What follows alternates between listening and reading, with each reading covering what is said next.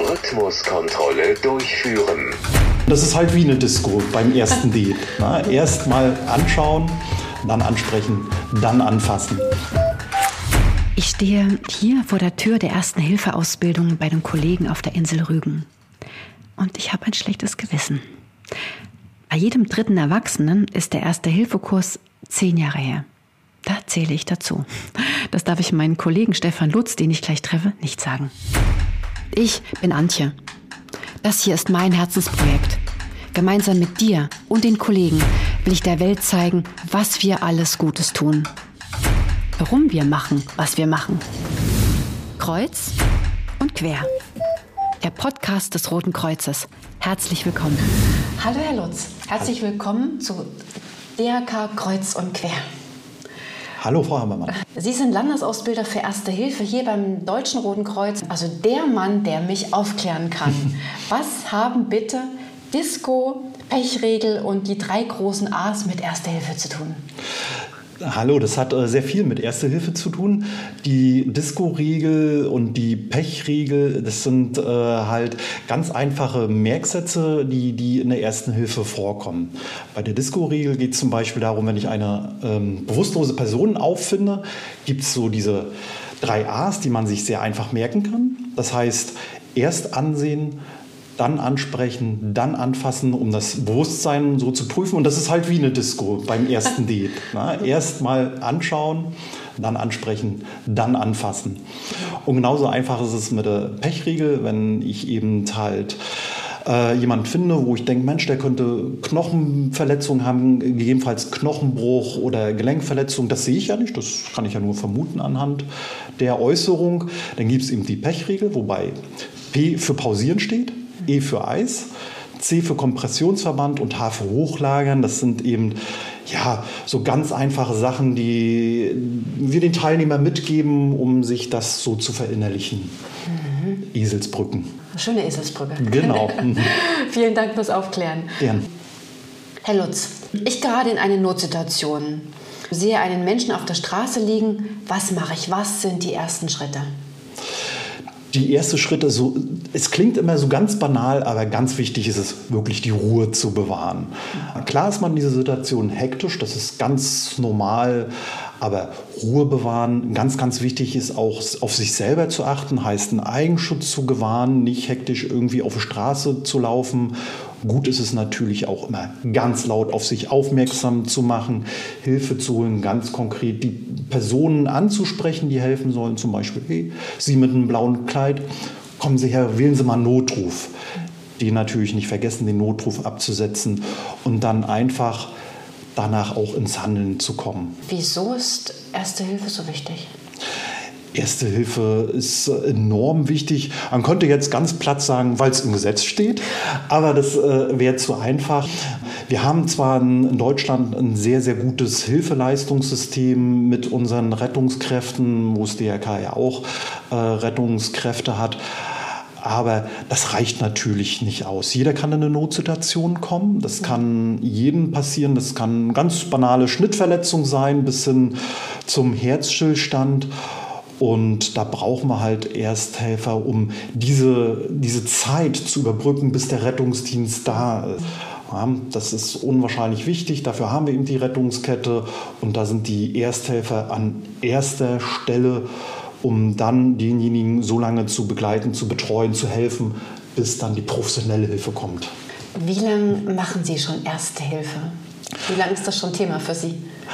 Ausbilder bin ich jetzt seit circa zwei Jahren beim Deutschen Roten Kreuz als Erste-Hilfe-Ausbilder. Das Thema hat mich natürlich vorher immer noch mal so ein bisschen begleitet, aber direkt zwei Jahre okay. als Ausbilder. Wenn Sie jetzt auf die letzten zwei Jahre zurückblicken, gab es irgendwie ein besonderes Erlebnis, was Ihnen in Erinnerung geblieben ist? viele, viele schöne Kurse, muss ich äh, tatsächlich sagen. Ähm, und äh, wenn die Leute halt rausgehen und äh, sich halt einfach bedanken und auch ganz konkret mitgeben, ja, ich habe da ganz, ganz viele neue Sachen mitgenommen und die Leute rausgehen mit einem guten Gefühl und sagen, jawohl, ich habe in diesem Kurs ganz, ganz viele Sachen gelernt, ich kann da ganz, ganz viel mitnehmen und das war einfach ein toller Kurs, ein tolles Erlebnis. Na, also ganz viele Kurse als Erlebnis nehme ich mit. Ah, so einen tollen Kurs bräuchte ich auch, weil mein Erste-Hilfe-Kurs ist schon ein paar Jährchen her. Das heißt, wie lange? ich traue es Ihnen gar nicht zu sagen. Beim Führerschein wahrscheinlich. Kuh erwischt. ja, das ist tatsächlich so, das ist auch der O-Ton von ganz vielen. Ähm, es war irgendwann mal beim Führerschein und äh, doch schon zu lange her. Also Empfehlung äh, ist auch von uns alle zwei Jahre wirklich so einen Kurs zu besuchen. Wir haben ja ganz viele Betriebe, die da auch zu uns kommen, weil ein betrieblicher Ersthelfer muss alle zwei Jahre machen, um im Training zu bleiben. Und die Teilnehmer spiegeln auch immer nach den zwei Jahren, ist halt vieles vergessen. Das ist auch nicht schlimm. Klar zeigt, dann mussten sie es nicht anwenden. Das ist natürlich schön, wenn es keiner anwenden muss, wenn niemand in diese Situation kommt. Aber diese Auffrischung, das ist enorm wichtig. Deshalb gern auch mal im Kurs kommen.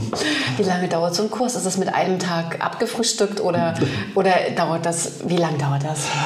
Es ist äh, tatsächlich äh, mittlerweile mit einem Tag abgefrühstückt. Also so ein Kurs geht neun Unterrichtseinheiten. Mhm. Das heißt, wir sind mit Pausen, die zwischendurch sind, äh, bei acht Stunden. Und äh, diese acht Stunden sind auch gut vollgepackt. Äh, da gibt es ganz, ganz viel zu üben, zu machen und zu tun. Dann habe ich jetzt eine Hausaufgabe. Dann haben Sie eine Hausaufgabe, genau, gern in den Kursen mit reinkommen. Schön. Jederzeit. Okay. Wieso machen Sie das, was Sie machen? Das Thema Erste Hilfe. Wieso ist das für Sie wichtig? Das ist äh, tatsächlich für mich wichtig. Also ich äh, wollte halt äh, aus meinem alten Berufsleben raus mal was komplett anderes machen, was äh, für mich wichtig ist und äh, wo ich den Leuten halt auch was mitgeben kann, das wirklich Hand und Fuß hat. Und äh, in den zwei Jahren, in denen ich das mache, habe ich äh, tatsächlich selber schon auch äh, viel Erste Hilfe leisten müssen. Und da war ich halt froh, dass ich das gelernt habe und weiß, wie ich handeln muss, wie ich reagieren muss. Also es ist äh, auch wirklich so eine Herzensangelegenheit für mich. Mit Blick aufs Große und Ganze, mhm. gibt es aus Ihrer Sicht Dinge, die besser werden müssen, gesellschaftlich, politisch, was das Thema Erste Hilfe angeht? Da gibt es äh, sehr viel, was äh, besser werden muss. Man sieht es ja bei Ihnen schon, Sie sagten, Erste-Hilfe-Kurs ist lange, lange her.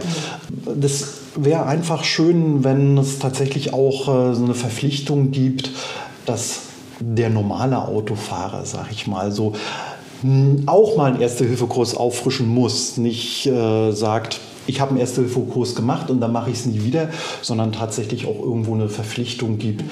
Wir haben eine Kollegin, die macht Erste Hilfe schon in den Schulen, aber da ist das so ein bisschen auch immer darauf angewiesen, ob die Schule das überhaupt machen möchte.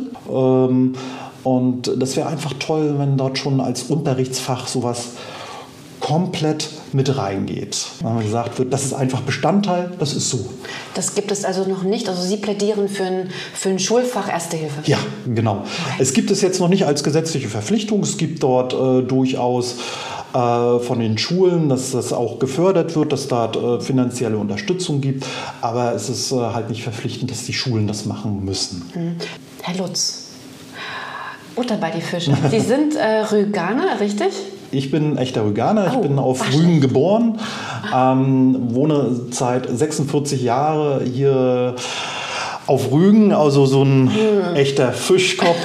äh, Festland fängt gleich hinter der Brücke an. Okay. äh, tatsächlich, ja. Sehr schön. Äh, wo, wenn Sie Rüganer sind und so in diese Insel verliebt, in Ihre Heimat, ja. was ich sehr gut verstehen kann, wo schöpfen Sie Kraft? Ähm, oder können Sie auch vielleicht auch einen Ort empfehlen, den man hier unbedingt auf der Insel kennen muss? Da gibt es sehr viele Orte, die man unbedingt auf der Insel kennen muss. Hier ist rundum Wasser, da gibt es äh, ganz, ganz viele Orte, äh, wo ich halt auch Kraft schöpfen kann. Gerade jetzt in dieser Jahreszeit, das ist natürlich schön leer, das ist schön ruhig. Im Sommer ist es sehr, sehr voll hier auf der Insel. Jetzt kommt eher die schöne Zeit, man tatsächlich an den Stränden Spaziergänge machen kann und dann auch unter sich so ein bisschen so nicht in den überlaufenden Orten. Zu entdecken gibt es sehr, sehr viel, also viel Ostsee, Kreideküste natürlich. Da kann jeder was entdecken. bei jedem Wetter. Wunderbar. Vielen Gerne. Dank für das Gespräch. Gerne. Und ähm, ich nehme jetzt mit, ich mache den Erste-Hilfe-Kurs und Ja. vor allem den Kreidefelsen. Ne? Also Genau. diese zwei Dinge. Genau, das nehmen Sie gerne mit. Okay. So eine Anmeldung zum Erste-Hilfe-Kurs ist auch bei uns, also allgemein beim DRK, völlig unkompliziert. Das äh, drei Klicks online und dann Okay. ist schon wir angemeldet. Stellen, wir stellen den Link in die Show Notes und dann können wir das einfach miteinander verbinden. Genau. Sehr Perfekt. gerne. Vielen lieben Dank für das Gespräch. Gern. Kreuz und quer. Der Podcast des DRK in Mecklenburg-Vorpommern. Wir treffen uns zweimal im Monat hier. Zusammen reisen wir durch die Vielfalt unseres Roten Kreuzes. Du willst dabei sein? Dann melde dich bei mir. Lass uns zusammen auf diese Hörreise gehen. Bereit? Dann freue ich mich auf deine Geschichte in Kreuz und Quer.